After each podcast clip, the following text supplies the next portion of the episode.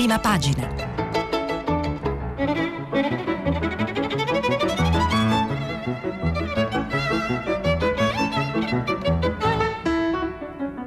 Questa settimana i giornali sono letti e commentati da Luigi Contu, direttore dell'agenzia ANSA. Per intervenire telefonate al numero verde 800 050 333. Sms WhatsApp, anche vocali, al numero 335 56 34 296.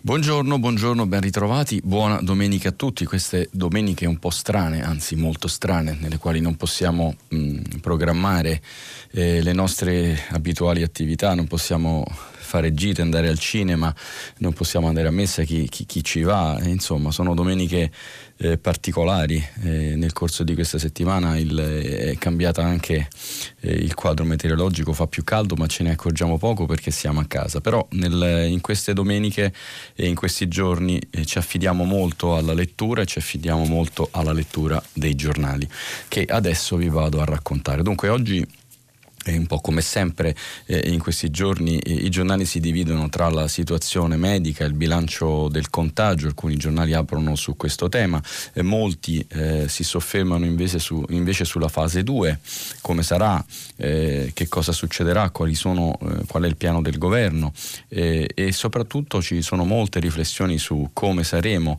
eh, qual è l'effetto eh, di questo virus sull'economia, sulla società, eh, sui sistemi democratici, insomma tanti spunti anche oggi. E infine non manca la polemica quotidiana perché ieri c'è stato un botte e risposta sul tema delle mascherine sulle quali eh, non si riesce ad avere chiarezza. Questi sono un po' eh, i temi delle aperture, ve le, ve le, vado un pochino a elencare, eh, fanno la scelta di, eh, di puntare su come andrà questa fase 2 che ancora non è cominciata. La Repubblica che fa un titolo grande Italiani sarà lunga, il messaggero che ci dice che c'è pronto un piano per riaprire a tappe, eh, il manifesto con una grande foto della Piazza del Duomo di Milano non si ferma, che si riferisce al fatto che comunque l'epidemia continua eh, eh, ad essere importante, il virus a circolare, a venire il momento delle scelte che appunto si riferisce a cosa si farà nella fase 2, libero che polemicamente parla del trionfo dei peggiori, cioè di coloro, il governo e, il comitato tecnico scientifico che stanno eh, seguendo e decidendo mh, per noi come affrontare la fase 2, eh, la verità che parla di un partito della patrimoniale che sta eh, decidendo di appunto tassare gli italiani, eh, notizia sempre eh, smentita dal governo in questo periodo, poi appunto la questione mascherine. Eh, ci apre il Corriere della Sera, giornale lombardo di Milano, nazionale, ma naturalmente con grande interesse eh, sulla sua città, Lombardia. Ecco l'obbligo di mascherina, nuova ordinanza di Fontana. E poi su questo il giornale Giù la maschera e parla appunto della nuova ordinanza e della polemica. Anche il Fatto Quotidiano eh, si riferisce alla situazione sanitaria in Lombardia con un'apertura polemica contro la regione. I centri anziani fu la regione a vietarci di chiuderli con una intervista mentre la stampa, come vi dicevo, e tra i giornali che decidono di, eh, di, di puntare sulla situazione eh, dell'epidemia e ci dà una, eh, una, delle buone notizie di ieri, cioè eh, che sono calati i ricoveri in terapia intensiva. Il Sole 24 Ore, come sempre, punta eh, alla parte economica, sbloccati i pagamenti alle imprese eh, e, e, annuncia anche che il governo ha varato questa Golden Power per proteggere le nostre aziende da eventuali scalate. Questo ecco dunque il quadro, il quadro che come vi dicevo offre tantissimi spunti eh, sulla, sulla, situazione internazionale, su come il mondo sta vivendo questo momento, su che cosa ci sta cambiando e a questo proposito i due grandi giornali, Corriere della Sera e Repubblica, hanno eh, puntato i loro editoriali. Io comincio con leggervi quanto scrivono Alberto Alesina e Francesco Giavazzi eh, sul Corriere della Sera, sono due importanti economisti che mh, mm, ci parlano di questo secondo virus. I virus oggi in giro per il mondo sono due, scrivono. Per uno, il Covid, speriamo che prima o poi una cura e un vaccino si trovino. L'altro è un pericolo per le nostre democrazie. È un virus che oggi, aiutato dal Covid, attacca la democrazia liberale e si manifesta in almeno quattro forme. Putin, Trump, autocrati stile Erdogan e Orban ai nostri confini e i sovranisti europei. Insomma, il populismo nelle sue diverse manifestazioni. Per questo la cura fortunatamente la conosciamo rafforzare la democrazia liberale e i checks and balances tra potere esecutivo, legislativo e giudiziario. Il rischio è serio e non solo perché il rifiuto della scienza che accomuna i populisti ha fatto perdere all'inizio della pandemia settimane preziosi, ad esempio in Gran Bretagna e negli Stati Uniti con morti che avrebbero potuto essere evitate. Donald Trump fino ai primi di marzo diceva che negli Stati Uniti era tutto sotto controllo, che erano i democratici ad esagerare e che un miracolo e la primavera avrebbero avrebbero fatto sparire il virus. Oggi ci sono quasi 300.000 contagiati negli Stati Uniti e alcune proiezioni prevedono tra i 100.000 e i 200.000 morti nei prossimi mesi. Proseguono Alesina e Giavazzi. C'è un ospedale da campo a Central Park e una nave militare attrezzata a ospedale ancorata all'isola di Manhattan tutto sotto controllo, appunto. Alcuni populisti, ad esempio in Ungheria, hanno sfruttato la pandemia per sospendere la democrazia. Trump stesso usa falsità o mezze verità per denigrare i governatori democratici di vari stati, in particolare quelli come il Michigan, che saranno cruciali nelle prossime elezioni. Il virus come strumento di campagna elettorale. In un momento di emergenza nazionale, un vero leader riunisce la nazione. Trump la divide ancora di più. C'è addirittura chi teme per la regolarità delle elezioni di novembre. La Costituzione americana proibisce di spostarle, ma da Trump e dal Partito Repubblicano oggi ci si può aspettare di tutto. Se si diffondesse, il virus del populismo renderebbe gli europei irrilevanti e impoveriti. I sovranisti, con la scusa dell'immigrazione, vogliono distruggere l'Unione Europea e sostituirla con tanti orticelli apparte- apparentemente sovrani, ma in realtà alla mercé di Russia, Stati Uniti e Cina. Paesi europei relativamente piccoli finirebbero per combattersi fra loro in guerre commerciali con tariffe, svalutazioni competitive, concorrenza fiscale, un gioco a somma ampiamente negativa che abbiamo già sperimentato negli anni 20 e 30 tra le due guerre mondiali. Proprio per evitare il ripetersi di quella catastrofe si è iniziato negli anni 50 il processo di cooperazione europea. Sparita l'Europa, come vorrebbero i sovranisti, Stati Uniti, Russia e Cina deciderebbero da soli le sorti dell'umanità. I falchi del nord Europa sembrano non capire che qui non si tratta di disquisizioni tecniche su euro, bond o MES, ma di compiere che, scelte che determineranno la sopravvivenza o meno dell'Europa. Se al di là dei dettagli l'Europa non dimostrerà che ha uno shock comune il virus, è capace di rispondere in qualche modo comune, avrà finito di esistere. Che i leader di Germania e Olanda e non solo non lo capiscono è straordinario, so, straordinario, soprattutto in un mondo in cui l'Unione Europea è rimasto uno dei rarissimi esempi di collaborazioni tra Stati. Un esempio sul quale dovremmo far leva per rafforzare la nostra posizione del mondo, altro che avere paura degli, degli intrighi di Putin e Trump. Putin ha sicuramente influenzato le elezioni americane nel 2016 per favorire Trump. Pare sia intervenuto di nuovo alle primarie del Partito Democratico per favorire Bernie Sanders, un candidato la cui nomination avrebbe garantito a Putin la rielezione sicura e una presidenza se possibile ancora più imperiale, magari con sua figlia Ivanka candidata nel 2024. Il fatto che una potenza straniera interferisca in elezioni altrui è grave e le tecnologie dei social rest- rendono assai difficile evitarlo. Lo stesso Trump ha chiesto aiuto a un paese straniero, l'Ucraina, per cercare di sabotare la candidatura di Joe Biden, in cambio di aiuti militari pagati dai, contruen- dai contribuenti americani. La presidenza di Trump, proseguono, ho saltato un pezzo perché è molto lungo, presidenza di Trump sta creando precedenti ai quali futuri presidenti, siano essi repubblicani o democratici, potrebbero appellarsi per indebolire i check and balances della democrazia americana, un virus che si potrebbe propagare ad altre democrazie. Comunque, ma soprattutto, se Donald Trump venisse rieletto, i check and balances della Costituzione americana dovranno funzionare al meglio, perché l'esempio di questa presidenza imperiale potrebbe ispirare negativamente molti altri, sia negli Stati Uniti che altrove.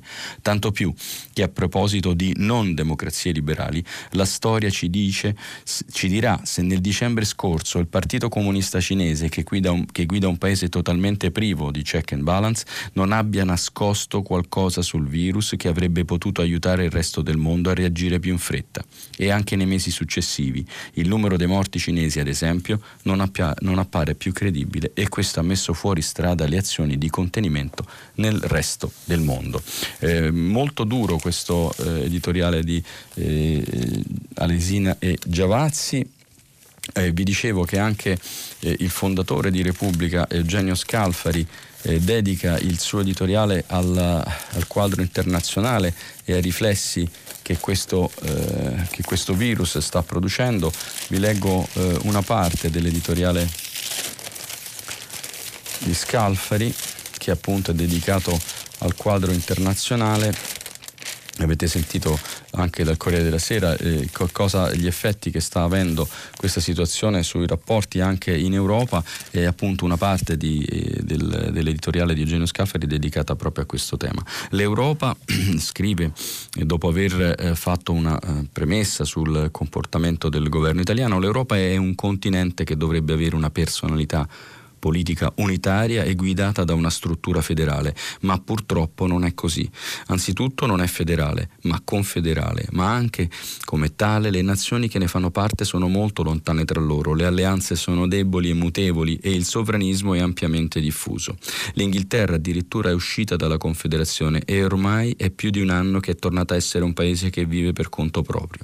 Quanto all'Europa, essa è guidata da una commissione presieduta da Ursula von der Leyen che ha come suo presidente Valdis Dombrovski, che fu a suo tempo primo ministro della Lettonia. Questi personaggi rappresentano una situazione che ha poco o nulla di europeista. La, la presidentessa è puramente formale, simpatica, gentile, diverso il vicepresidente Dombrovski, che purtroppo ha una visione concreta ma estremamente confederale della nostra Unione. È convinto, in realtà non si sbaglia, che ogni paese d'Europa ha una propria storia e i propri interessi. Per Dombrovski non c'è nemmeno una confederazione, bensì un elenco di paesi. L'intervento europeista che la scorsa settimana Mario Draghi ha affidato a un'intervista un'intervista sul Financial Times, ha creato un aperto contrasto con Dombrovski.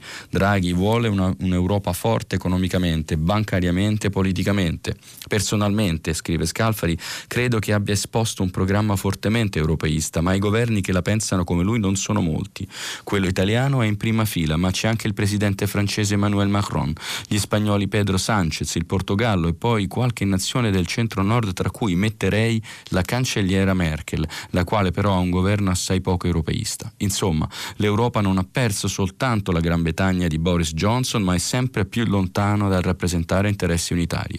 Mi si dirà che il continente del quale facciamo parte ha una storia secolare di singole nazioni e continua nel suo complesso a mantenere questa antica struttura. Come vedete, il tema del sovranismo, dell'Europa, dei rapporti all'interno dell'Europa è un tema molto presente molto presente eh, che eh, è un po' il filo della lettura eh, di oggi eh, e su questo sempre da Repubblica vi, vi, vi illustro quelle che sono eh, due, due, belle pagine, eh, 10 e 11, eh, da una parte eh, il corrispondente da Bruxelles eh, Alberto D'Argenio con Tommaso Ciriaco ci raccontano che appunto sul tema del MES, degli Eurobond, degli interventi del welfare c'è una sfida con un asse Roma-Parigi, ultimatum ai rigoristi per lanciare gli Eurobond. E su questo tema ci sono anche due interviste a fronte eh, una, un confronto diciamo, tra rigoristi e, e, e, diciamo così, e più, eh, e, più, favorevoli invece a interventi massicci in favore del welfare. Il ministro olandese Extra eh, che dice usiamo ancora l'austerity per difendere l'economia e che in un passaggio eh, spiega, in un passaggio di questa inter- intervista sempre di Alberto D'Argenio, credo fermamente nella collaborazione europea, ho avuto il privilegio privilegio di vivere anche fuori dall'Olanda, in Italia, in Germania e Francia, concordo sul fatto che dobbiamo agire insieme visto che i nostri paesi sono totalmente interconnessi dal punto di vista economico. Dobbiamo creare più stabilità, non più instabilità. La grande domanda è come e su questo abbiamo opinioni diverse, ma l'Olanda lavora per creare ponti, non per dividere. Inoltre dobbiamo essere realisti, non sappiamo quanto durerà la crisi e che impatto avrà. In Parlamento mi è stato chiesto se posso garantire che nessuna azienda fallisca. La mia risposta è che come governi e come Unione saremo capaci di uscire da questo momento, ma in tutta onestà devo dire che in Olanda e in Europa alcune imprese finiranno nei guai. Il nostro obiettivo è limitarli e far tornare aziende e persone a camminare sui propri piedi il più presto possibile. Questa è la versione del ministro delle finanze olandese, mentre il, il leader dell'SPD Norberto Walter Borians dice invece io sono favorevole agli Eurobond, ma la gravità della situazione non ci concede il tempo di insistere su discussioni di principio. Dobbiamo trovare dei compromessi. Se le resistenze contro i bond comuni non si possono superare, dobbiamo usare gli strumenti che abbiamo a disposizione. Procediamo in modo pragmatico, attiviamo il fondo salva stati ESM e ridefiniamolo abolendo le, condizioni, le condizionalità umilianti del passato. Questo ci garantisce velocemente la liquidità necessaria. Così guadagniamo tempo e possiamo batterci per ottenere Corona Bond con il necessario volume e l'indispensabile scadenza lunga.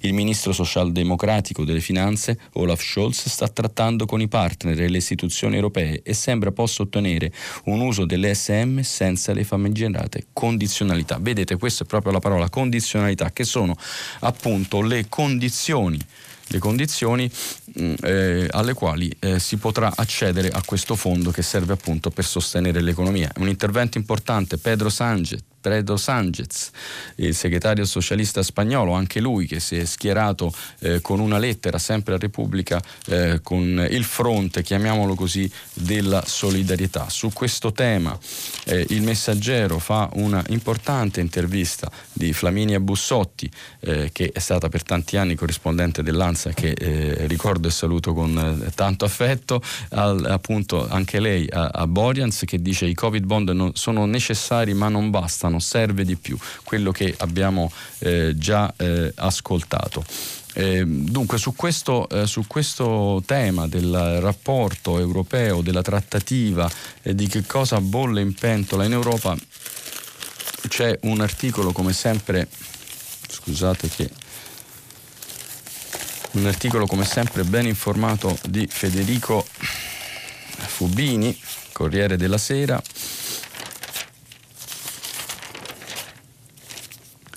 Eh, a pagina 9 eh, eh, questo articolo eh, si intitola Nel gioco delle alleanze europee è Macron che ha la carta decisiva, sintonia per ora tra Roma e Parigi sul piano eh, per il rilancio e a questo punto è, è Macron che potrebbe giocare eh, una, una, parte molto importante. Vi leggo qualche passaggio dell'articolo e dell'analisi di Federico Fubini. I leader dell'area euro si erano scambiati critiche e accuse a nove giorni dopo, loro, dopo, i loro ministri finanziari restano lontani da un accordo. Nel frattempo, sul loro territorio comune, Covid-19 ha ucciso almeno altre 25.000 persone. In queste ore si succedono le riunioni riservate tra gli sherpa dei governi e fra i ministri stessi, ma più che una rottura si profila il più tradizionale dei processi politici europei nel pieno di un'emergenza, scambi di non paper, piani informali, scusate, di non paper, piani informali, redatti in un inglese improbabile, rimandi ai codici e una partita che comunque proseguirà mentre l'epidemia divampa e l'ibernazione di milioni di imprese continua a devastare l'economia. È già certo che l'incontro dei ministri finanziari dell'area euro fra due giorni produrrà solo proposte, delle quali nessuno ha l'appoggio di tutti i governi. Alcuni ne esigeranno certe che altri troveranno tossiche. Per la Germania lo è qualunque nozione di eurobond, emissioni di debito solidari europee proposte da Italia e Francia, proprio ora che la CDU della cancelliera Angela Merkel torna a salire nei sondaggi e vede sgonfiarsi l'estrema destra. Per l'Italia impraticabile resta invece l'opzione attualmente sul tavolo di un ricorso al MES, anche perché la Lega e parte dei 5 Stelle hanno fatto del Fondo Salvataggi Europei un simbolo politicamente radioattivo. Solo parte dello sforzo sarà dunque sulla sostanza. Serve un impegno europeo di indebitamento sui mercati e spesa tra i 600 600 e gli 800 miliardi di euro per una cintura di sicurezza che permetta di affrontare almeno i prossimi sei mesi. Per ora quella soglia resta lontana, ma l'altra parte servirà una, parte servirà una massiccia dose dell'arte bruxellese di salvare la faccia a tutti. Non è mai stato così difficile.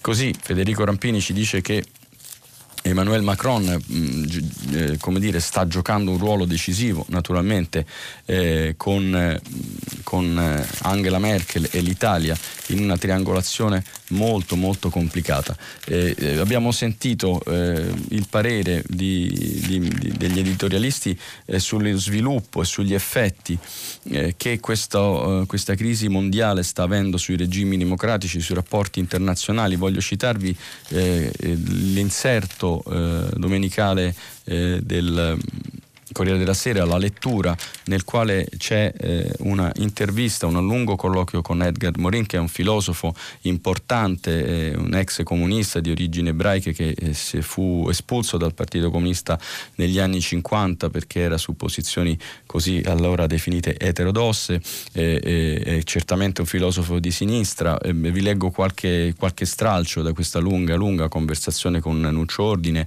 Eh, scrive uno dei più brillanti filosofi, a 98 anni portati con leggera noncuranza e recluso in casa a Montpellier in Francia, da dove non smette di osservare la deriva del pianeta.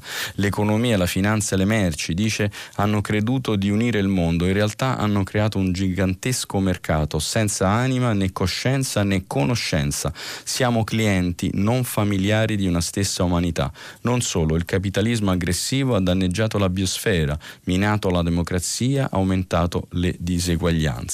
Dunque, questi sono un po' i concetti principali eh, del filosofo francese che dice anche eh, che lo, la sanità deve essere pubblica e universale come l'istruzione e un ospedale non può essere un'azienda. Riflessioni, valutazioni eh, nell'inserto del Corriere della Sera, eh, riflessioni e valutazioni anche nell'inserto di Repubblica Robinson.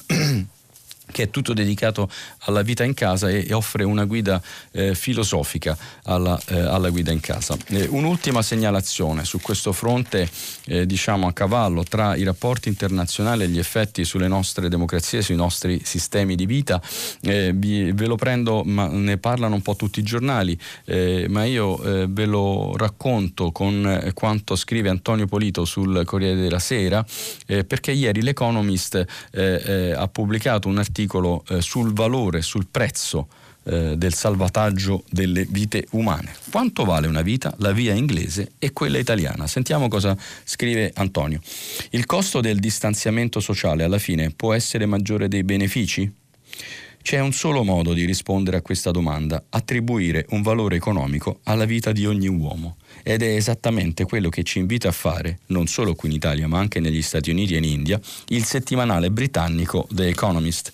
Prima di rabbrividire bisogna riconoscere che è un modo di procedere razionale, perfettamente in linea con la grande tradizione dell'utilitarismo anglosassone, per il quale il bene è la maggior felicità del maggior numero.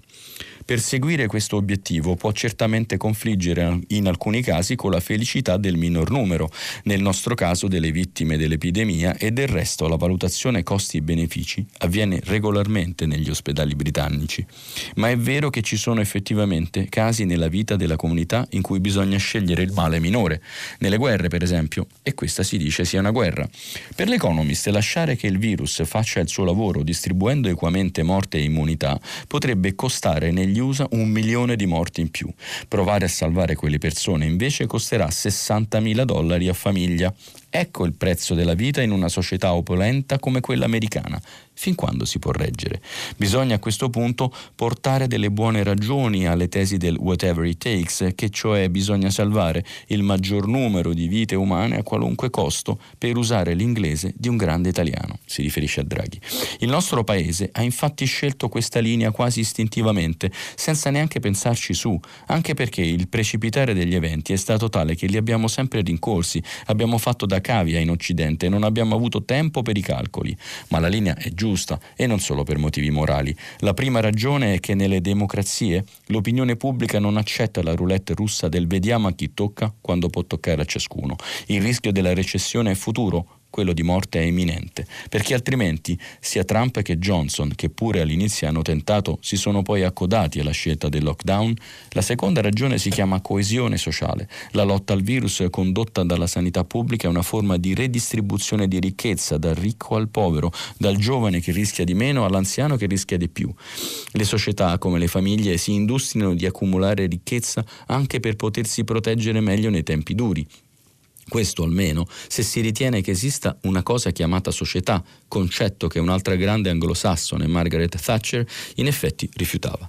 A lei opporremo, pensate un po', un tedesco, Immanuel Kant, e il suo imperativo categorico. Agisci in modo da trattare l'umanità sempre anche come un fine non solo come un mezzo. Potrebbe mai una comunità essere davvero più ricca dopo aver perso migliaia di suoi membri che avrebbe potuto salvare? Credo che basti passare un giorno a Bergamo per avere la risposta. Il problema non è dunque se abbiamo fatto la scelta giusta, ma se riusciamo a farla funzionare, salvando più italiani di quanto abbiamo fatto finora. Bella questa riflessione di Polito che ricorre a Kant per rispondere alla tendenza anglosassone eh, del momento. Così direi che con questa lettura abbiamo eh, terminato la parte dedicata appunto al rapporto europeo, eh, agli effetti sui nostri sistemi, mentre mh, mm, l'altro tema è quello della ripartenza, il tema della ripartenza eh, che è affrontato un po' da tutti i giornali eh, e, e, della situazione, come dire, sanitaria. La stampa,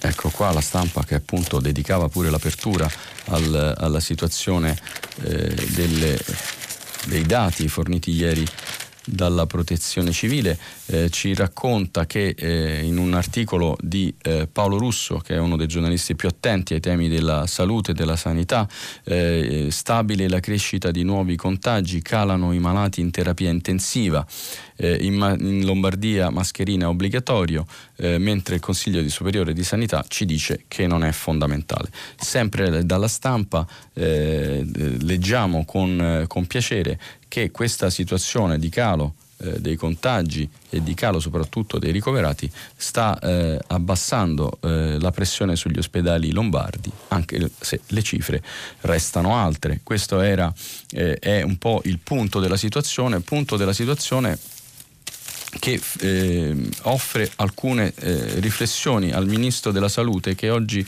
eh, eh ha due colloqui, uno con Repubblica e uno col Corriere della Sera che so, si sovrappongono abbastanza. Eh, io vi leggo qualche passaggio eh, del colloquio che ha avuto Claudio Tito, editorialista di Repubblica, con Roberto Speranza. Eh, dobbiamo dire la verità, la situazione resta drammatica, l'emergenza non è finita, il pericolo non è scampato, ci aspettano mesi ancora difficili, il nostro compito è creare le condizioni per convivere con questo virus. Ecco, il verbo giusto è convivere, almeno fino a quando non avremo il vaccino o una cura. Il ministro della Salute, Roberto Speranza, non vuole concedere facili illusioni. La battaglia contro il coronavirus, a suo giudizio, è tutt'altro che vinto.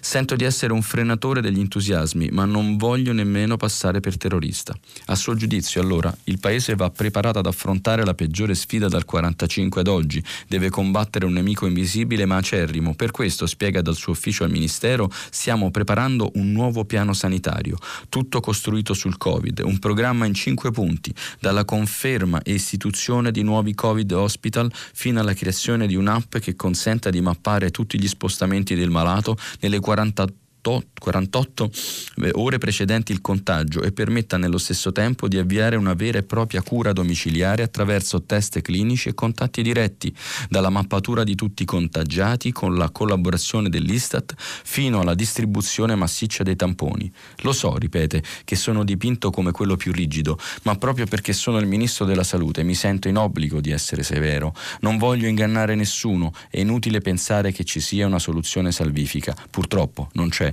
e non posso dare una data in cui tutto finisce, sarebbe irresponsabile. Certo, puntualizza quasi per non avvolgere tutte le sue parole di pessimismo, non voglio nemmeno terrorizzare gli italiani che nella stragrande maggioranza sono stati bravissimi e hanno rispettato con coscienza le regole. Per questo abbiamo indubbiamente fatto dei passi avanti. Ci sono due dati che ci confortano. Il numero dei ricoveri in terapia intensiva si sta riducendo e questo è fondamentale per il nostro sistema. Inoltre si sta abbassando la moltiplicazione dell'infezione. Fino a poche settimane fa ogni contagiato trasmetteva il virus ad altre tre persone. Adesso il rapporto è sceso sotto la soglia 1. Questo è molto importante, lo avete sentito, il fatto che appunto il contagio scenda sotto questa soglia, ma appunto non basta, il piano predisposto dal governo, quindi serve a preparare il futuro prossimo.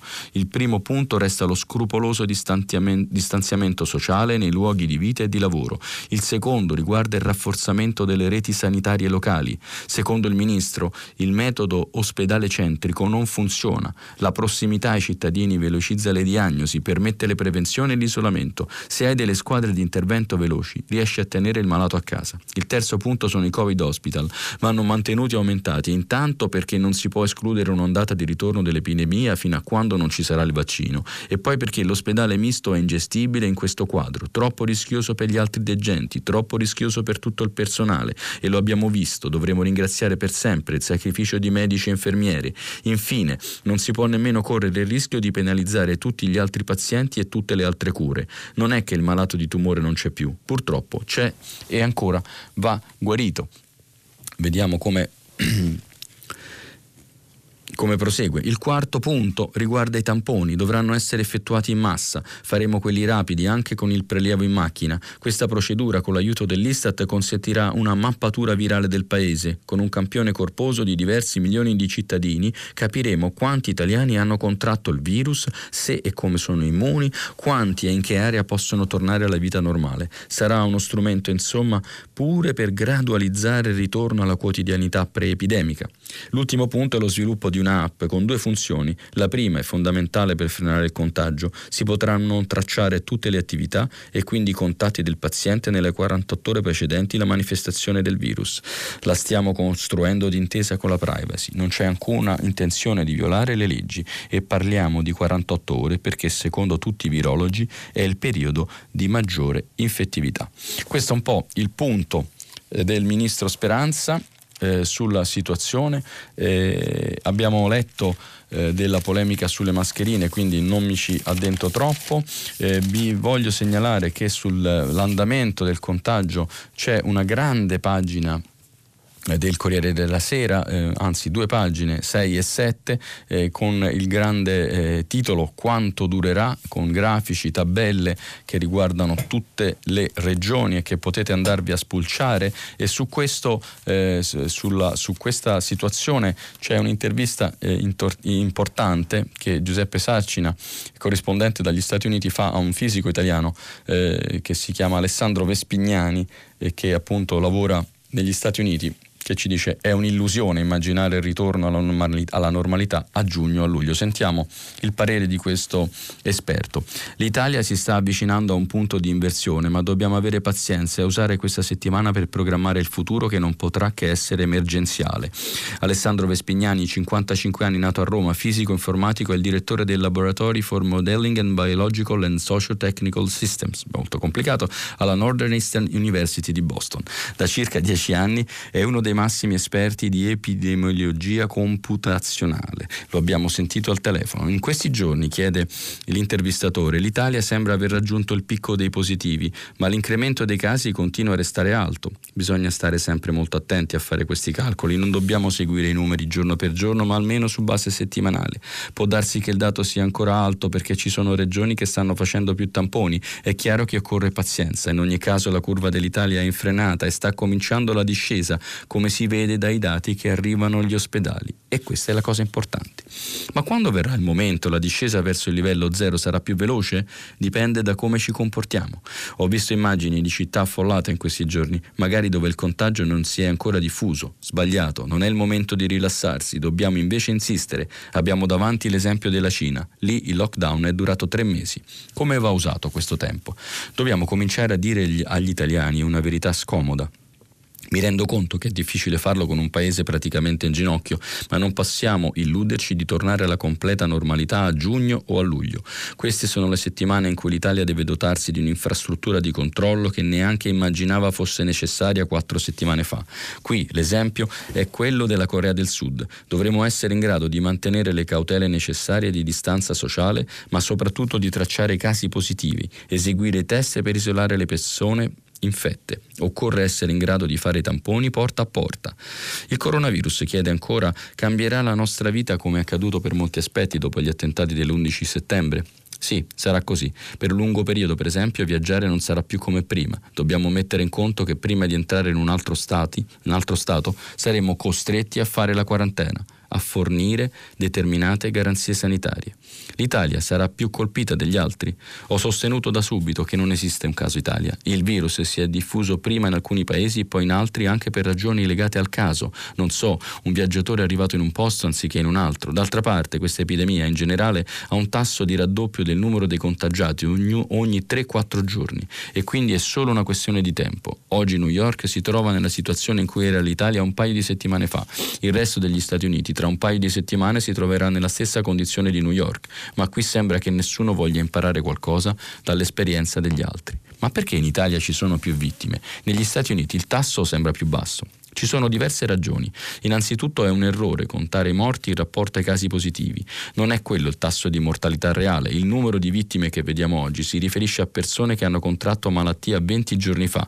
Se vogliamo fare un calcolo indicativo dovremmo rapportare questo numero alla quota dei contagiati dello stesso periodo, di 20 giorni appunto. Poi ci sono anche diversi, ci sono anche criteri diversi per classificare le cause di morte, ma se posso dire ci sono altri parametri molto importanti. In Italia l'età mediana dei ceduti è di 80 anni, mentre quelle delle persone che finiscono in ospedale è di 60. Significa che anche la, le fasce più giovani della popolazione sono a rischio ricovero. Il quadro non molto confortante, non molto confortante di, questo, di questa situazione. Abbiamo sentito eh, di questa polemica. Non vi ho letto nel dettaglio l'articolo tra eh, polemica a distanza eh, tra la Legione Lombardia eh, che ha deciso di eh, istituire l'obbligo delle mascherine e il commissario Borrelli che dice ma io non la porto, non è necessario, serve ed è sufficiente al momento il distanziamento sociale.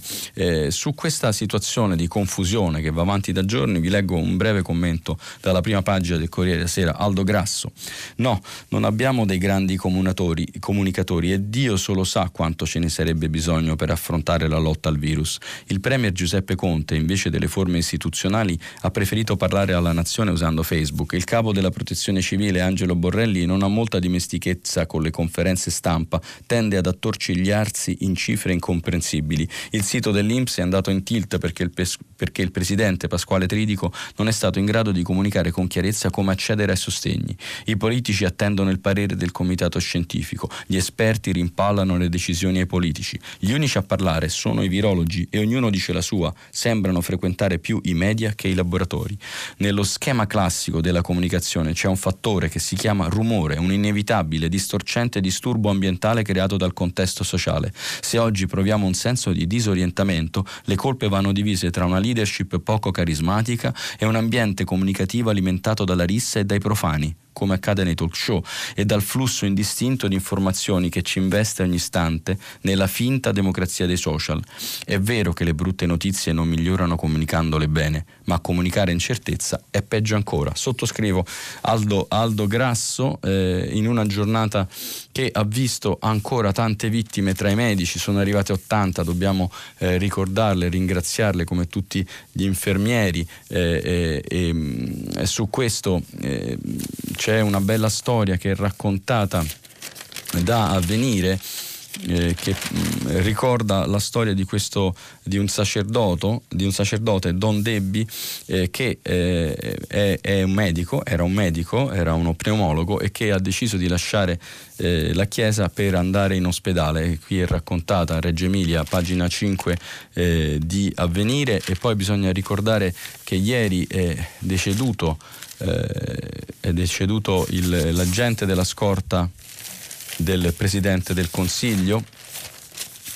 E anche alle forze dell'ordine eh, va dato un grande messaggio eh, di eh, solidarietà. Addio a Giorgio, l'angelo custode di quattro premier. Giorgio Guastamacchia, guardia del corpo, eh, del corpo senior, malato dal 10 marzo. Il presidente lo ha definito gero- generoso, ironico e professionale e ha parlato di un dolore indelebile. Eh, vi segnalo anche che ci sono molti italiani ancora eh, bloccati nelle, eh, su navi da crociera. Il comandante della capitaneria di Porto, Repubblica, dice riportiamoli a casa, le regioni ci aiutino a farli sbarcare perché purtroppo eh, succede che appunto eh, in alcuni casi eh, i comuni si vogliano opporre eh, alla, allo sbarco.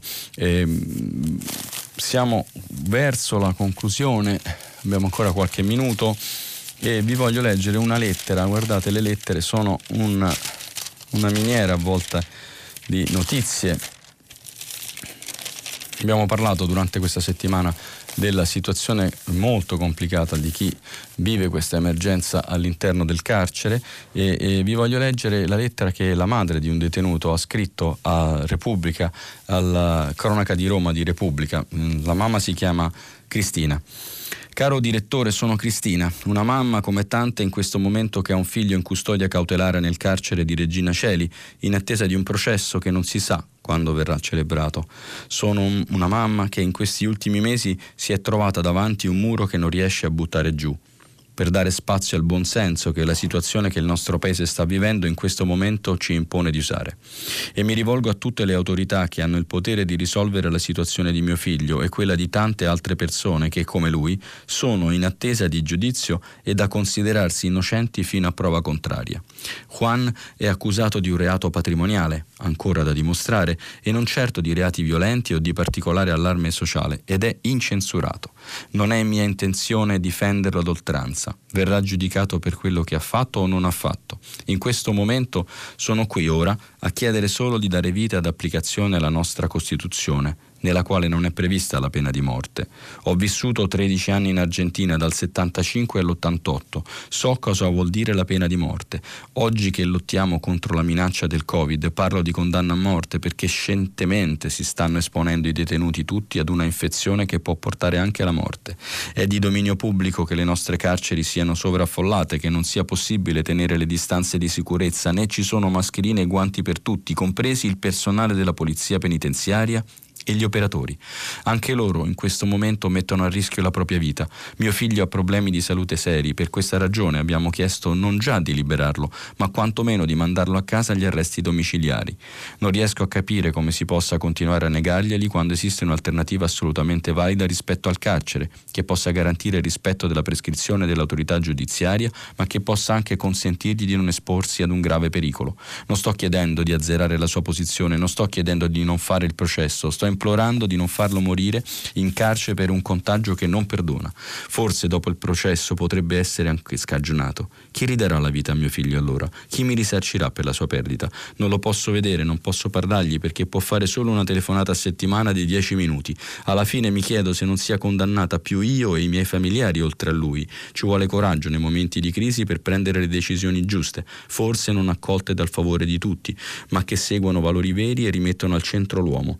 Accanire accanirsi con un diniego trovo che sia ingiusto, inumano, illogico e assolutamente senza senso. Firmato la mamma di un detenuto una lettera che ci pone, eh, ci pone, di fronte a un interrogativo molto complesso, il governo si è mosso in questa direzione, dobbiamo ricordarlo, è stato, fatto, è stato varato un provvedimento che ha consentito l'uscita eh, di circa 5.000 eh, detenuti in situazione eh, di difficoltà, vi voglio citare, eh, siamo verso la chiusura, la vicenda, vi ricordate, ieri ne abbiamo parlato, eh, la vicenda di Parma e del buono legato eh, alla, alla, una dichiarazione di antifascismo e rispetto della Costituzione. C'è stata molta polemica, anche ieri è intervenuto il sindaco Pizzarotti che ha detto è stato un errore, quello è un modulo che noi avevamo eh, predisposto per gli eventi, le sale, i teatri e quant'altro, ma certamente in questo caso non funzionerà. Eh, là in cassa, come si usa dire, il giornale che ieri aveva puntato tutto eh, con, una, eh, con un editoriale molto polemico di Alessandro Sallusti che si intitola Altro che belli ciao, la resistenza la fanno medici infermieri, non ve lo leggo perché siamo quasi in chiusura e direi che mm, possiamo concludere, eh, possiamo concludere la, questa prima parte di rassegna eh, cercando di evadere un pochettino. Ho provato in questi giorni a farlo, ma non è stato semplice e vorrei evadere citandovi il, l'inserto domenicale del Sole 24 Ore, una, un punto sempre centrale delle nostre domeniche di chi fa il nostro mestiere, perché eh, dedica la prima pagina all'anniversario della nascita di Raffaello. Eh, lunedì ci sarà una lunga, una lunga, giornata qui su Radio 3 eh, con un'iniziativa molto importante e appunto il, l'inserto domenicale racconta Raffaello dipinto dai poeti, eh, insomma come è stato visto nel corso degli anni, interessantissima eh, questa lettura di Lina Bolzoni, questo grandissimo eh, artista eh, del 1500. Eh, benissimo, mi pare che siamo arrivati, spero anche oggi di avervi dato un po' un quadro generale, aspetto le vostre telefonate tra qualche minuto, i vostri messaggi, così ne parliamo insieme. Grazie. Luigi Contu, direttore dell'agenzia ANSA, ha terminato la lettura dei giornali di oggi. Per intervenire chiamate il numero verde 800 050 333. Sms WhatsApp anche vocali al numero 335 56 34 296. Si apre adesso il filo diretto di prima pagina per intervenire e porre domande a Luigi Contu, direttore dell'agenzia ANSA. Chiamate il numero verde 800 050 333. Sms WhatsApp anche vocali al numero 335 56 34 296. La trasmissione si può ascoltare, riascoltare e scaricare in podcast sul sito di Radio 3 e sull'applicazione RaiPlay Radio. Eccoci dunque alla seconda parte della, di questa rassegna, di questa prima pagina. Molte, molte telefonate sono già arrivate, molti messaggi eh, in cui ci si chiede della lettura che ho fatto di Edgar Morin, eh, perché molti, molti, ascoltatori volevano sapere eh, chi fosse. Eh, tra questi eh, voglio leggervi un intervento di un nostro ascoltatore che ha scritto Giuseppe Aldo che dice Moren parla di una civiltà che abbiamo abbattuto quando afferma che un ospedale non può essere un'azienda e lei Contu poteva limitarsi a dire che è un filosofo. Dopo la sua inspiegabile indicazione che è comunista, se lo si fa per uno si deve farlo per tutti, magari dei giornalisti coi capelli bianchi se li fanno tornare neri, tanto per capirci.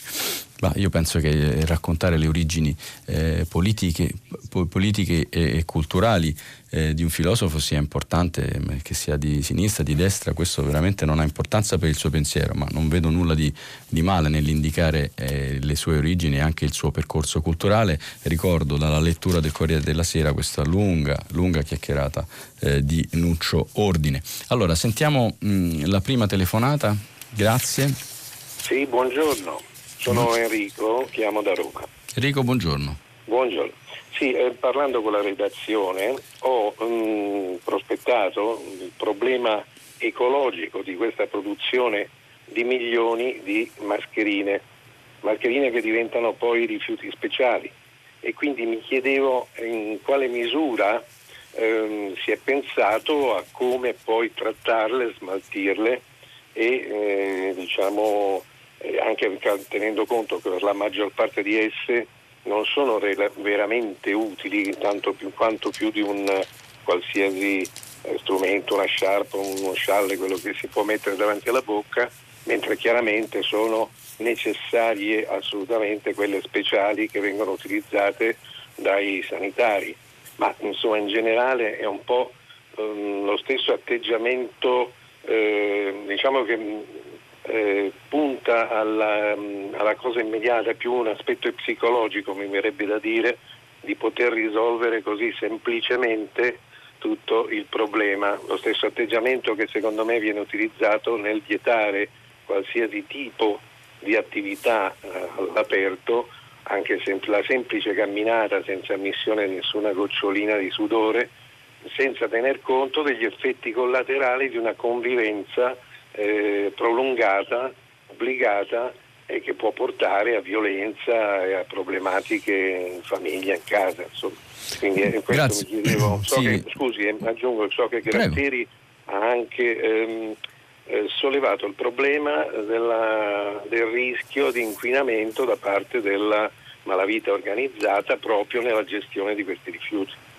È esattamente così, ha ragione, ehm, ne abbiamo anche parlato in settimana e il governo certamente, il Ministero dell'Ambiente sta valutando eh, la situazione, chiaramente lo smaltimento della plastica è già organizzato, almeno dovrebbe esserlo eh, in, in, tutto il paese, ma sicuramente in questa fase si sta creando una grande emergenza e non parliamo soltanto di, di plastica, è intervenuto Gratteri, è il, intervenuto il procuratore antimafia, eh, lei pone un tema al quale ancora non c'è una risposta eh, definitiva, nel senso che eh, il governo sta valutando eh, come come affrontarla, non soltanto il governo, ma naturalmente le amministrazioni eh, comunali sono, e regionali che sono quelle più direttamente eh, investite sul, sull'argomento. Eh, vedo molti messaggi anche eh, sulle letture che abbiamo fatto sulla situazione internazionale, Scalfari, eh, Alesina e Giavazzi, e che vi leggo questo messaggio di Ezio che scrive da Cori, i sovranisti come Trump, Putin e Xi Jinping mirano ad affondare l'Europa, soprattutto i paesi più deboli che purtroppo hanno posticipato i problemi invece che risolverli. Le domando, i nostri sovranisti, i Novax che ora governano, sono adeguati ai posti di responsabilità che ricoprono? A me sembra che in questa fase brancolino nel buio e facciano affermazioni contraddittorie e fuorvianti mettendo in pericolo la popolazione, a voi giornalisti svelare le contraddizioni per aiutarci a pensare ai comportamenti sensati da adottare. Beh, questa è una domanda molto impegnativa il governo sta facendo eh, grandi sforzi. Credo che questo sia il momento in cui eh, sovranisti o meno ci si debba affidare alla conoscenza, conoscenza che è in difficoltà, lo vediamo in questi giorni. L'Organizzazione Mondiale della Sanità eh, ci dice eh, ogni giorno una cosa differente sull'utilizzo delle mascherine. Eh, L'Istituto Superiore di Sanità eh, sta valutando eh, questa che è uno degli aspetti più importanti della, eh, della, lotta all'epidemia insieme naturalmente con il distanziamento sociale. E quindi perfino la scienza eh, eh, in questo momento non ha una visione univoca, ci sono grandi dibattiti nella comunità scientifica, però ecco, ricordiamoci appunto che stando a casa e distanziandoci risolviamo in gran parte il problema con pazienza e perseveranza. Grazie Ezio, sentiamo la prossima telefonata, prego. Eh, buongiorno, posso intervenire?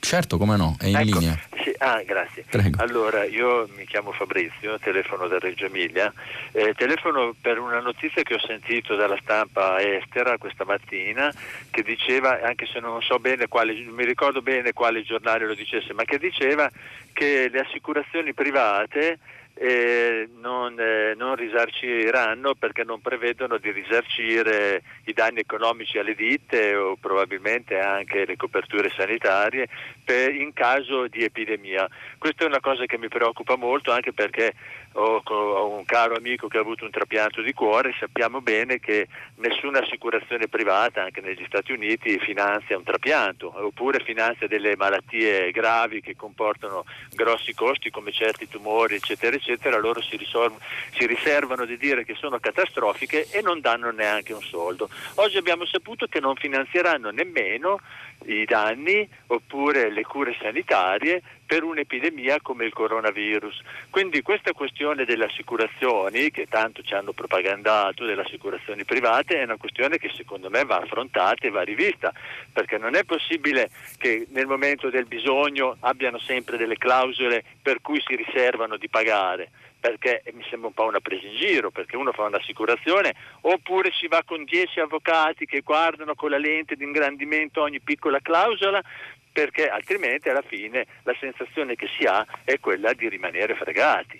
Fabrizio, grazie. Eh, è un intervento mh, mm, che centra uno dei, degli argomenti più, più, importanti della vita di ciascuno di noi. Purtroppo eh, è così, purtroppo tra le clausole delle, delle assicurazioni sanitarie, chi, chiunque di noi ha un'assicurazione sanitaria sa che ci sono delle clausole e, eh, e anche delle assicurazioni per danni, eh, calamità eh, non sono coperte, eh, non sono coperti gli attentati per terrorismo, insomma ci sono degli agenti, degli elementi eh, straordinari eh, che ci fanno rimanere senza copertura assicurativa. È senz'altro un problema, è senz'altro un punto, ma dobbiamo ricordarcelo quando eh, andiamo a stipulare eh, queste polizze e speriamo che le compagnie assicurative vengano incontro. In, in fondo eh, in questo periodo abbiamo avuto degli esempi come le banche che hanno deciso di rinviare il pagamento dei mutui, insomma si muove un po' la coscienza eh, di chi ha rapporti con eh, la propria clientela, con i cittadini in un momento di difficoltà.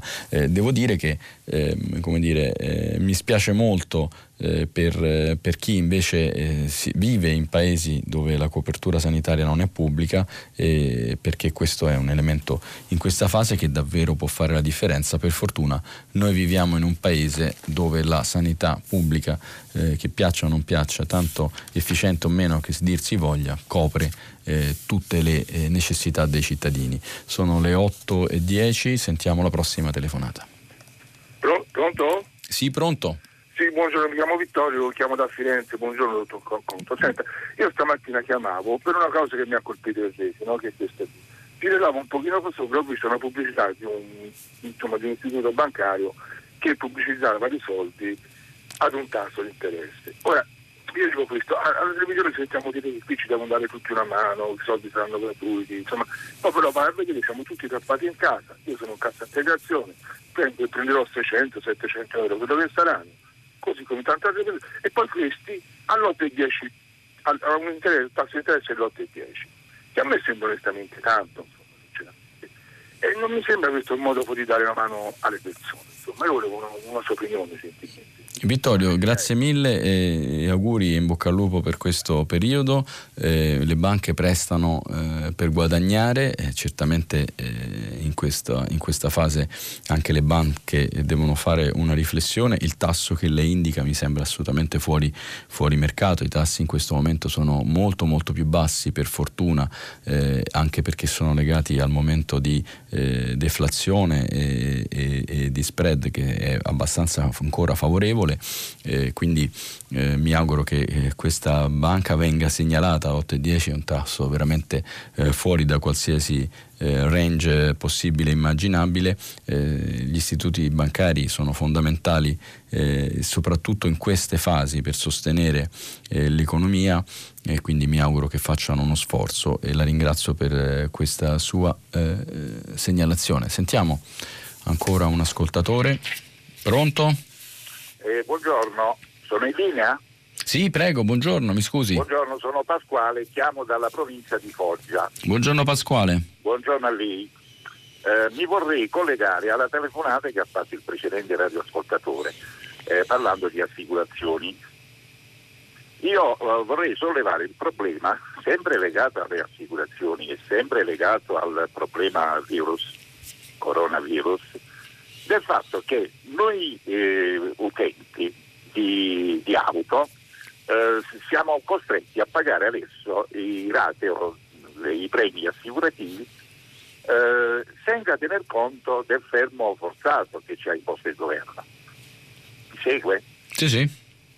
E quindi io uh, vorrei che lei eh, leggesse, più che leggesse, vorrei che lei eh, approfondisse questo argomento proprio perché, eh, soprattutto per chi ha il sistema satellitare a bordo, secondo me, secondo la mia opinione, ha diritto quantomeno a uno sconto in proporzione ai chilometri effettivamente effettuati, altrimenti le assicurazioni continuano a fare profitto ai danni dei propri clienti.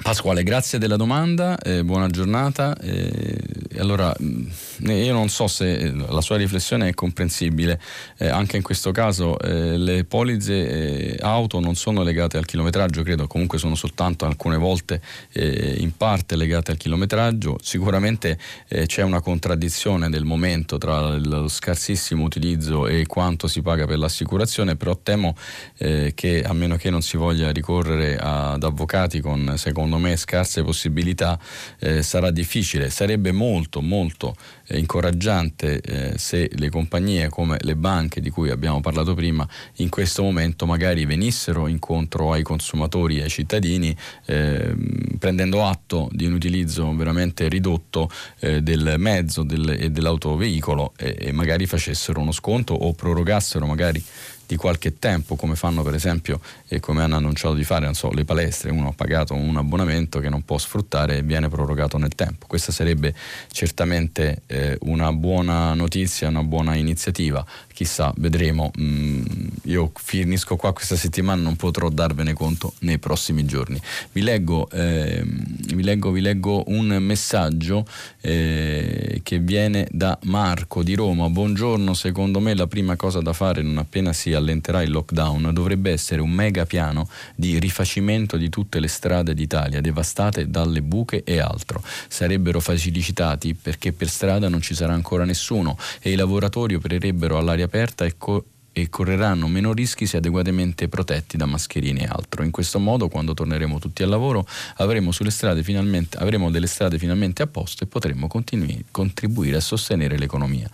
Eh, grazie Marco, eh, è una buona idea, devo dire che eh, ne, ho, eh, ne, ho, letto sia il governo ma non soltanto, anche in tanti stati, negli Stati Uniti sono stati annunciati piani di straordinari nelle infrastrutture, il, la leva dell'investimento pubblico in strade, autostrade, ferrovie è una leva eh, tipica eh, per avere un'azione anticiclica, cioè per avere un'azione sull'economia che dia lavoro e quindi faccia crescere il reddito, quindi da questo punto punto di vista ha ragione e ha ragione senz'altro anche dal secondo punto di vista, da quello di avere delle strade più percorribili e f- sfruttare magari questo periodo di poco traffico potrebbe essere eh, una buona intuizione. Sentiamo la prossima telefonata quando sono le 8.15, prego.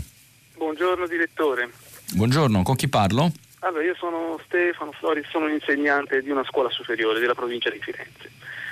Dunque io la chiamo per chiedere il parere mh, su questo aspetto, cioè come lei sa, insomma, dopo la sospensione dell'attività didattica in presenza, diciamo, la nostra scuola, come tante scuole in Italia, si è riorganizzata, ci siamo riorganizzati, abbiamo lavorato tantissimo e abbiamo messo in piedi la famosa macchina della didattica a distanza.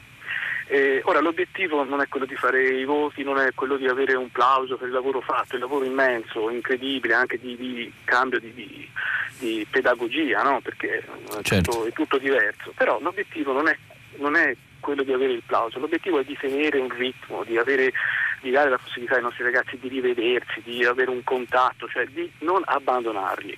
Il lavoro che è stato fatto è questo, per non lasciarli da soli con le serie tv o con i giochi elettronici tutto il giorno. Avere un ritmo per noi stato, e organizzarlo è stato importantissimo e tra l'altro in questi giorni sono arrivati i fondi con i quali stiamo acquistando i computer, i tablet per darli agli studenti che non li hanno, che hanno difficoltà a casa per potersi collegare e ci sono stati richiesti. Ora, mm, in questi giorni alla fine leggo sul giornale eh, alcuni annunci in cui si dice che gli studenti saranno promossi eh, tutti in automatico.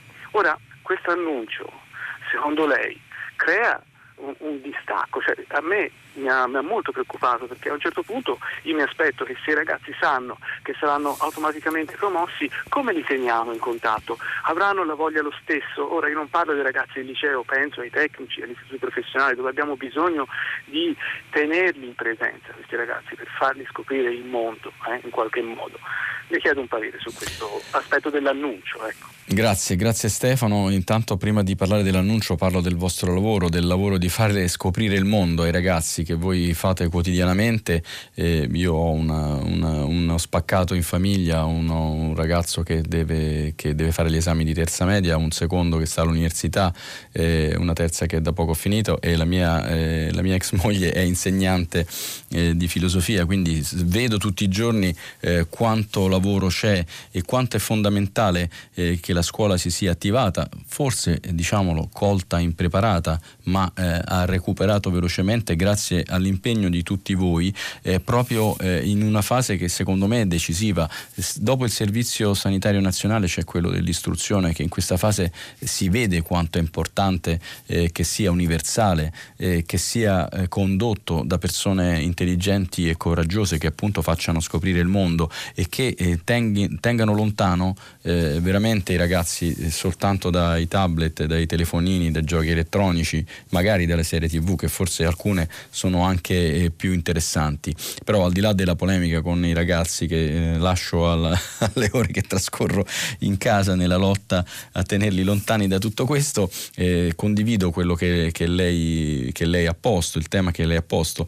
Eh, capisco che voi siate preoccupati di, di questi annunci su un, eh, una promozione automatica, credo che però in un anno così difficile, così straordinario, il decisore pubblico abbia anche pensato eh, alla difficoltà che hanno le famiglie, eh, che hanno i ragazzi, che devono affrontare magari degli esami, che non sanno come andare avanti.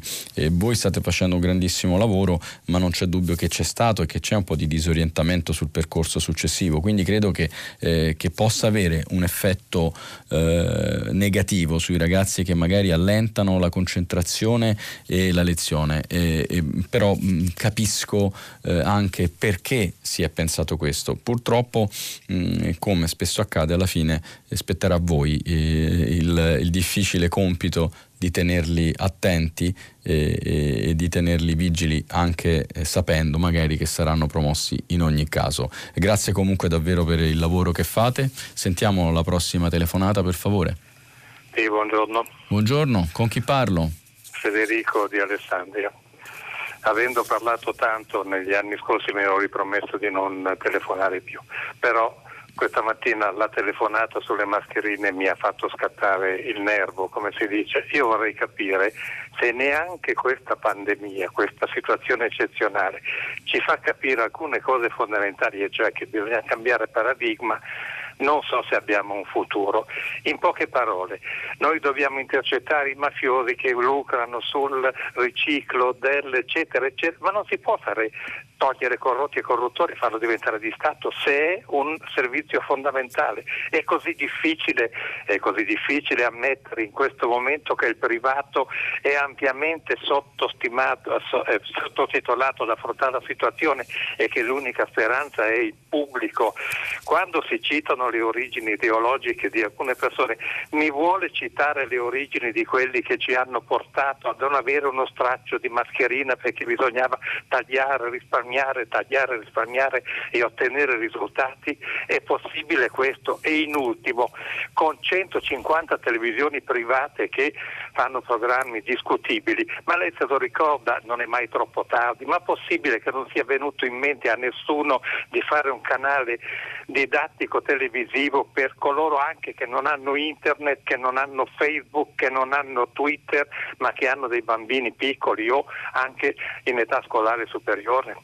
Grazie Federico, grazie per le sue riflessioni, sono, sono convinto che questa fase eh, aprirà tante riflessioni in tutti noi, eh, la sanità è eh, pubblica, la sanità è, eh, è pubblica, quindi eh, eh, credo che da questo punto di vista la risposta sia questa. È chiaro che la produzione di mascherine, come abbiamo visto, invece è del privato, noi non abbiamo più costante quel sistema di produzione pubblica che è esistito fino agli anni 80-90 e, e quindi eh, abbiamo visto come eh, lo Stato, proprio in funzione di quello che è detto, eh, ha chiesto una riconversione e molte aziende eh, hanno cominciato a ehm, produrre mascherine. Del resto un po' tutto il mondo è rimasto impreparato e il fatto che questa emergenza si sia poi eh, pandemizzata, cioè che si sia allargata a tutti i paesi, ha creato una grande difficoltà eh, di rifornimento. Sono d'accordo con lei per quanto riguarda eh, la difficoltà di un'offerta educativa per chi è fuori dalla rete,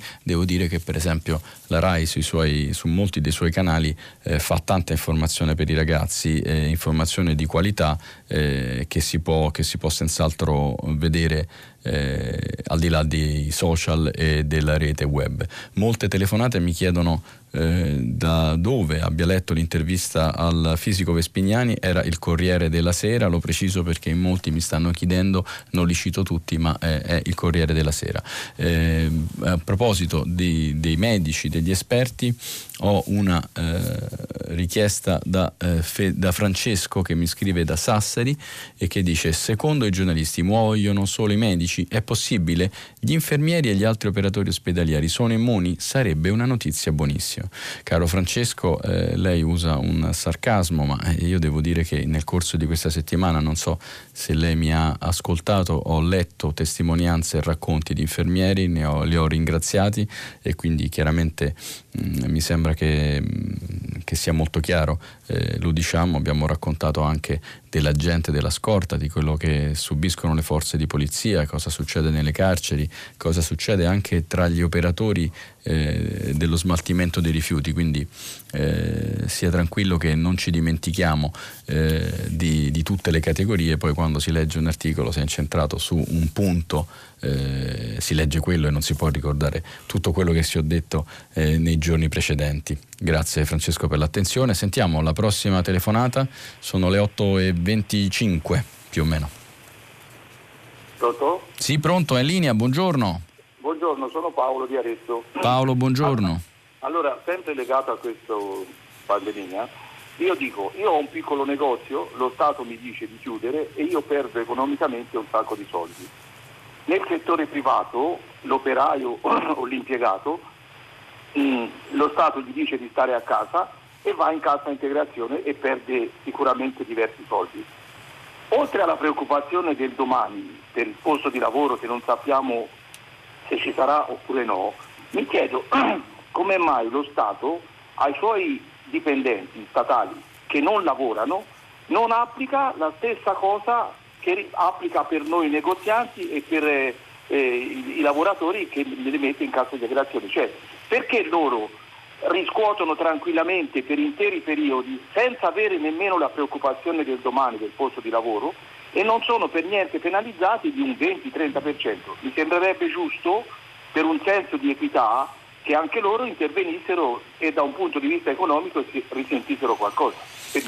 Ma caro Paolo, ehm, capisco la difficoltà soprattutto del, del commercio, dei professionisti eh, che hanno uno spirito imprenditoriale e che appunto hanno attività eh, diverse. Eh, devo dire che lo Stato in questo momento non sta come dire, intervenendo soltanto per gli statali, molti dei quali lavorano eh, molto, eh, tanto, come stiamo vedendo negli ospedali in questi giorni. Eh, la cassa integrazione e gli ammortizzatori sociali valgono anche per il privato, valgono anche eh, per il commercio, valgono anche per tutte le attività. è un bonus universale che viene riconosciuto a tutti. chiaramente capisco la difficoltà eh, di chi ha una impresa, di chi ha un negozio che in questo momento si trova eh, in grande difficoltà e per questo sono state eh, immaginate e adottate alcune misure eh, soprattutto attraverso il, l'allentamento di alcune scadenze fiscali, il rinvio dei mutui e quindi si sta studiando anche questo, però è chiaramente la, mi, mi, rendo conto che la vostra è una posizione di grande difficoltà, speriamo che l'economia riparta presto e che il governo magari possa prendere ulteriori misure per le attività produttive e non per i dipendenti pubblici o privati che siano, perché questo è naturalmente interesse di tutti e il governo sta lavorando un nuovo grande provvedimento per il mese di aprile che dovrebbe venire incontro a tutte le richieste che fanno anche le categorie a cui lei appartiene come Confammercio, Confapi e, e altri. Eh, sentiamo ancora una telefonata, 8.26 prego. Ah, buongiorno, eh, io faccio riferimento a lei non per un caso personale ma per una piccola ricerca che ho fatto io come freelance. Mm. Allora, esiste una categoria di persone eh, che sono eh, generalmente eh, pensionati che hanno fatto una cessione del quinto, ovvero hanno, avevano bisogno di accedere sì. a soldi per pagare tasse insolute. L'Inps ha permesso loro di avere questo quinto attraverso società private per cui queste persone, eh, mi sono informata presso diversi CAF, queste persone si trovano ad avere, se prima avevano 800 euro di pensione, poi avranno 640 euro di pensione. Però questa mancanza di entrate di pensione non viene indicata nell'ISEE, ha capito? Per mm. cui queste persone non possono accedere a nessun beneficio. Mm.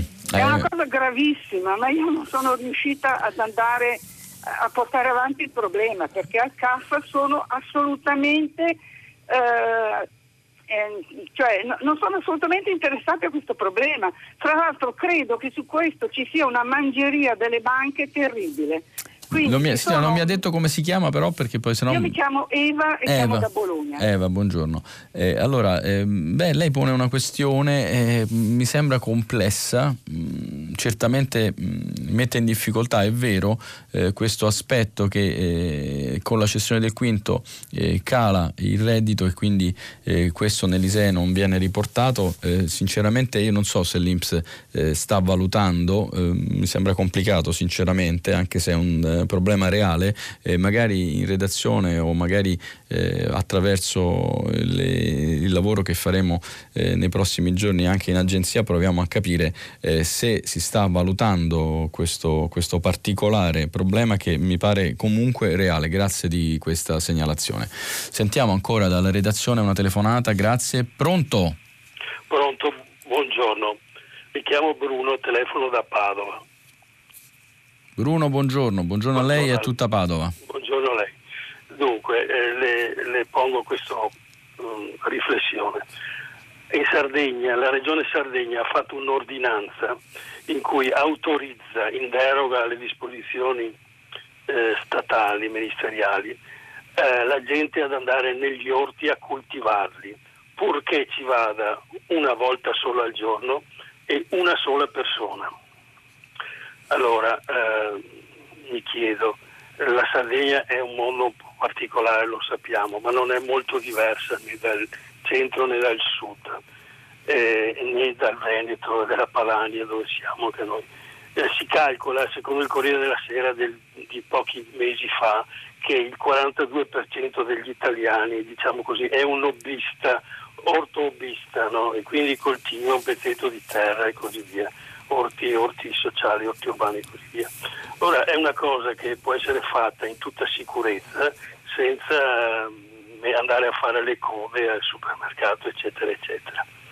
Ora, eh, anche l'altro giorno ho sentito che Zaia eh, ha risposto a una domanda del giornalista in questo senso dicendo no, rifiutando. In verità è meno rischioso andare appunto, ripeto, a frequentare l'orto in solitudine che non andare a fare, una, a fare una coda al supermercato. Ecco, in sostanza pongo questo problema. Tra l'altro ci sono, ci sono, problemi anche di, di, natura alimentare, adesso qui c'è un grosso allarme sull'agricoltura, sì, non, sì. non, seminiamo perché non raccoglieremo, manca la forza d'opera, ci sarà un, probabilmente un aumento dei prezzi, quindi va salvaguardato questo patrimonio e questa esperienza lavorativa. Assolutamente Bruno, eh, grazie di questa sua telefonata, grazie tanto perché hai evocato la Sardegna e per me questo è sempre un piacere sentirne parlare e soprattutto in una, in una contingente come questo in cui la, la, mia terra di origine ha varato un provvedimento intelligente, bisogna dire che eh, in Sardegna c'è davvero una situazione particolare dove la stragrande maggioranza delle persone ha l'orto accanto a casa, dietro casa, eh, ne conosco tanti e quindi eh, questo eh, è stato più semplice. Eh, conosco anche eh, persone, proprio ieri ne parlavo con un'amica che hanno orti che coltivano, che producono per hobby, per necessità, perché hanno fatto una scelta di vita che in questo momento momento sono eh, preoccupati e non possono raggiungere eh, questo pezzetto di terra. È vero però che eh, in una fase così emergenziale e soprattutto nelle grandi città spostamenti di persone eh, creano problemi eh, e soprattutto eh, creano eh, occasioni poi eh, per ulteriori attività, eh, come vedete le forze dell'ordine, il governo, enti, le istituzioni, gli enti locali sono molto concentrati sul tema di evitare al massimo quindi speriamo che la situazione presto consenta un allentamento, a cominciare anche dal Veneto, dove ci sono tantissime attività, tantissime persone che lavorano in questo campo, nell'agricoltura, anche a livello personale e hobbistico. Lo, lo, lo conosco, lo so e spero davvero che eh, questa situazione si possa risolvere. Faccio un grande augurio a tutti quelli che hanno questa passione. Sentiamo se, se c'è ancora una telefonata. Eh, pronto? Sì. Pronto, sì, pronto. Eccoci, pronto. Con chi buongiorno, parlo? sono Maurizio da Trento. Maurizio da Trento, buongiorno. Ah, buongiorno a lei. Ascolti, eh, io ho letto sul quotidiano locale che alcuni paesi, al di sotto dei 10.000 abitanti mi sembra, stanno emettendo moneta locale. Eh, uno nell'ordine di 30.000, l'altro nell'ordine di 100.000. Vorrei sapere da lei, se ne è al corrente, sulla base di che legge possono stampare, visto che neanche la Banca d'Italia può farlo e, e poi come ci, si regoleranno? Potranno uscire dal paese queste monete? Eh, una volta che si ritorna verranno ritirate? Le, le controllano? Chi le controlla? Non lo so, vorrei un suo parere e le ascolto per radio. Maurizio, grazie. Non so se su quale giornale, se l'Adige o uno dei giornali che eh, informano la vostra comunità. Dunque, eh, se, se, io, eh, se non mi sbaglio, non si tratta di una vera e propria moneta locale che naturalmente non può esistere, addirittura è come lei giustamente ci ricorda, neanche la Banca d'Italia ormai può eh, stampare moneta. Credo che si, si, riferisca a dei bonus. Ci sono alcuni comuni, eh, non, non, soltanto credo quelli sotto i 10.000, anche altri che hanno stampato dei buoni. vi ricordate, non so, le persone più grandi che sono all'ascolto, i mini assegni che servivano per compensare la mancanza di spicci che hanno circolato, che sono circolati in Italia per qualche tempo, sono dei buoni che vengono dati eh, per andare a fare la spesa, per comprare generi di prima necessità attraverso i fondi che hanno i comuni e che lo Stato ha in questo momento consentito di utilizzare anche con uno stanziamento. Vi ricordate i 400 milioni eh, abbiamo, di cui abbiamo parlato all'inizio della settimana? Io credo che eh, si riferisca a questo eh, devo dire che eh, mi auguro pure che si riferisca eh, a questo. Eh, voglio leggervi eh, un messaggio eh, che, che, arriva mm, al nostro numero. Buongiorno, ho ascoltato la lettera della mamma, la lettera che vi ho letto di una mamma che ha un figlio recluso e che spera che possa uscire per l'emergenza. L'ascolto ogni giorno a Radio Radicale, mi è parsa una lettera di un avvocato o di un attivista con termini da professore di lettere. Il problema esiste ma la propaganda, la propaganda poteva risparmiarcela. Saluto saluti dagli arresti domiciliari della mia casa. Un saluto. Beh, è un ascoltatore che non eh, dice come si chiama e che è polemico chiaramente. Eh, capisco la polemica, devo dire che anch'io leggendo la lettera eh, ho, ho, ho colto che qualche eh, che qualche passaggio poteva essere stato costruito in maniera efficace, diciamo così, da, non so se da professore di lettere o da comunicatore, eh, il resto però eh, devo dire come lei stesso riconosce che il tema c'è, eh, lasciamo perdere la propaganda, però c'è un tema eh, e c'è una Costituzione che ci dice eh, che ci vogliono delle eh, pene certe, delle pene misurate e che soprattutto eh, i diritti fondamentali eh, dei cittadini eh, valgono anche all'interno del carcere, tra questi c'è sicuramente il diritto alla salute, poi naturalmente chi sbaglia deve pagare, in questo caso tra l'altro questo cittadino non è ancora stato giudicato, quindi mi sembra particolarmente delicato e significativo. Vediamo ancora dalla redazione una telefonata. Sì, buongiorno, sono Francesca, telefono da Padova. Buongiorno e... Francesca. Buongiorno, e un grazie infinito a lei e a tutta la redazione che ci aiuta a pensare. E sulla scia del pensare e non dell'agire, eh, le pongo una domanda a proposito delle mascherine. Sì. Se abbiamo un problema di riciclo e io così vagamente mi sono informata sul fatto che queste mascherine si possono anche costruire eh, lavabili per esempio. Eh, lei non pensa che questo potrebbe essere un modo per evitare, il riciclo, sì, evitare l'inquinamento da mascherine? Cioè? Cioè il fatto di costruire fin dall'inizio delle mascherine che si possano riadoperare. Sì, dunque, eh, sì, certamente sarebbe, sarebbe, bello e credo che alcune eh, siano anche eh, costruite eh, in, eh, in, tessile, materiale tessile che può essere eh, chiaramente riciclato. Temo che l'esigenza sia così forte e il numero e le quantità richieste, si parla di milioni e milioni di mascherine soltanto per il nostro paese, renda questa produzione molto complessa. quindi purtroppo temo che la sua buona idea possa riguardare riguardare una parte eh, di questa produzione e che eh, per il prossimo anno, fino a che non avremo eh, finalmente eh, il tanto agognato vaccino o le cure necessarie per uscire da questa malattia, eh, dovremo continuare a utilizzare eh, materiale plastico che purtroppo come tutti sappiamo costa molto meno, è molto più flessibile e ci aiuta a costruire tante mascherine di cui abbiamo bisogno. Ancora un messaggio eh, sulle, sulle, carceri. Signor Contu, vuole spiegarci per favore più in dettaglio come si starebbe muovendo il governo per dare risposte concrete e urgenti al problema delle carceri? Perché non si è ancora ben capito. Qui servono azioni coraggiose, bisogna agire subito. Lei per caso è a conoscenza di maggiori dettagli che noi non conosciamo? Perché continua a dire che il governo fa grandi sforzi? Ma concretamente cosa cosa sta facendo? Ci dica meglio, non l'ho ancora capito. Marina, Marina, guardi, il governo ha varato un provvedimento, un provvedimento che eh, consente l'uscita eh, dal carcere per eh, gli arresti domiciliari a tutti i detenuti che eh, stanno per finire la loro pena, mi pare sei mesi o un anno, a seconda naturalmente del reato eh, che è stato compiuto, che non abbia pericolosità sociale e questo provvedimento è in via di attuazione in molte carceri e porterà all'uscita di circa 5.000 eh, detenuti. Eh, il sovraffollamento eh, non si risolve in questo modo, ma certamente eh, su una complessiva, eh, un numero complessivo, mi pare intorno ai 50.000, è importante e viene giudicato, è stato giudicato anche dalle associazioni eh, che si occupano del tema carcerario un, un passo, un primo passo eh, importante. Poi vediamo se se ne potranno fare degli altri. Questo comunque è concreto, è quello che è stato fatto, è un provvedimento varato la scorsa settimana. Ci stiamo avvicinando verso la chiusura, eh, abbiamo ancora tempo per una telefonata, mi dicono di sì, benissimo, sono contento, prego. Io sono Rosa, buongiorno, grazie a voi tutti. Grazie a lei Rosa. È indispensabile questa vostra trasmissione. Io avanzo un, una richiesta, un chiarimento, cosa posso fare? Sono un'anziana di 67 anni, pensionata, con tanti problemi di salute per i quali ho invalidità. Mi sono servita prima de, di questa crisi di, dell'aiuto di una persona che a sua volta aveva bisogno di lavorare in nero, pagata ad ore.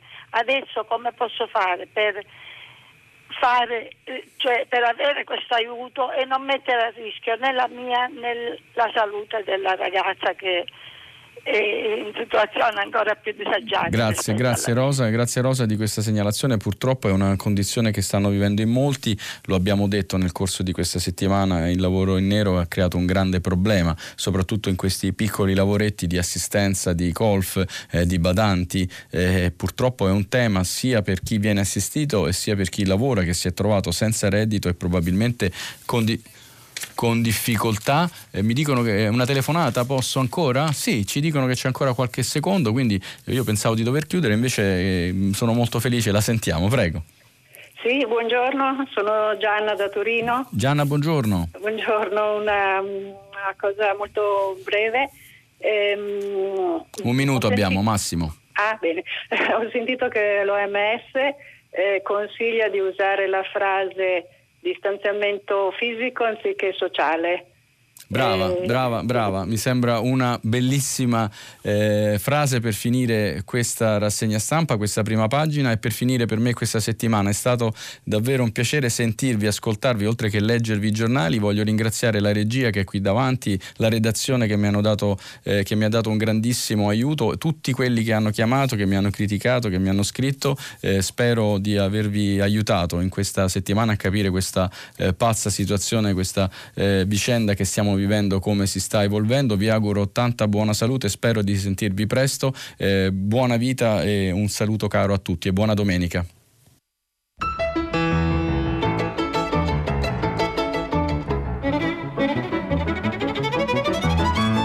Termina qui il filo diretto tra gli ascoltatori e Luigi Contu, direttore dell'agenzia ANSA. Da domani, lunedì 6 aprile, la trasmissione sarà condotta da Paolo Lambruschi, giornalista del quotidiano Avvenire. Prima pagina è un programma a cura di Cristiana Castellotti. In redazione Maria Chiara Beranec, Natascia Cerqueti, Manuel De Lucia, Cettina Flaccavento. Posta elettronica, prima pagina chiocciolarai.it. La trasmissione si può ascoltare, riascoltare e scaricare in podcast sul sito di Radio 3 e sull'applicazione RaiPlay Radio.